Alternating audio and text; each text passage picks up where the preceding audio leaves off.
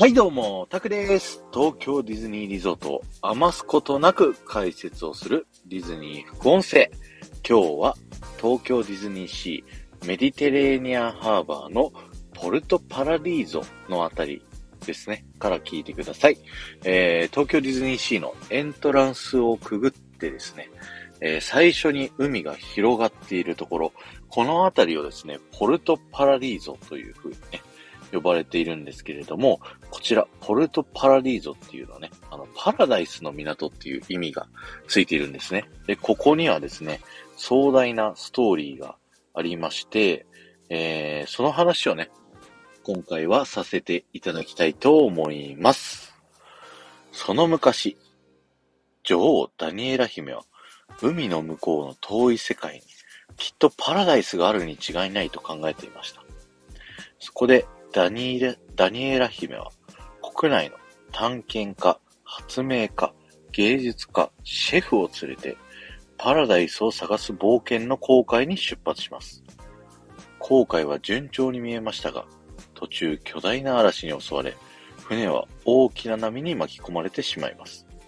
船が沈没しないように、船に積み込んでいた豪華な品々をどんどん海に投げ捨てます。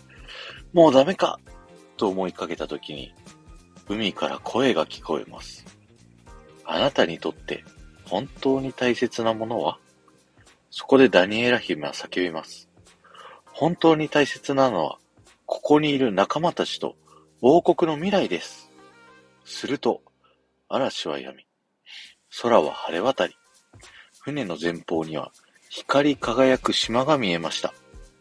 ついにパラダイスを見つけた。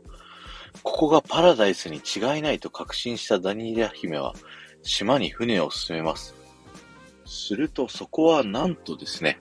ダニーラ姫たちが出発した島、そう、故郷に帰ってきたのです。そこでダニエラ姫は今日本当に大切なものは何かと考える記念日として、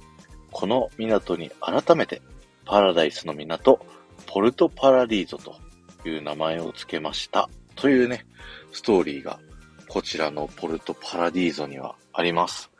その昔、ディズニーシーができた当初はですね、このストーリーを語るショー、ポルトパラディーゾウォーターカーニバルというショーがね、このメディテレーニアンハーバーではやられていたのでですね、ぜひそちらのね、えー、ショー YouTube とかで見ていただけると、えー、面白いかもしれません。歌の中でね、Listen to the sea, listen to the sea っていうね、歌が流れるとこがあるんですけど、海の声を聞こうっていうね、このストーリーからこう、連なってこの歌詞がこうできてるっていうところまで知ると、すごいワクワクできるかなと思いますので、ぜひ聞いてみてくださいね。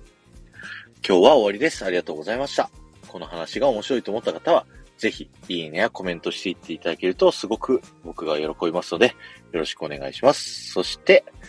えー、こちらの話が面白いなと思った方はですね、ハッシュタグディズニー副音声をタップしていただくと、僕がね、過去に喋った東京ディズニーリゾートのいろんな副音声、ディズニー副音声が聞くことができますので、ぜひね、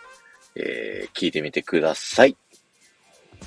この後も夢が叶う場所、東京ディズニーリゾートで素敵な旅のひとときをお過ごしください。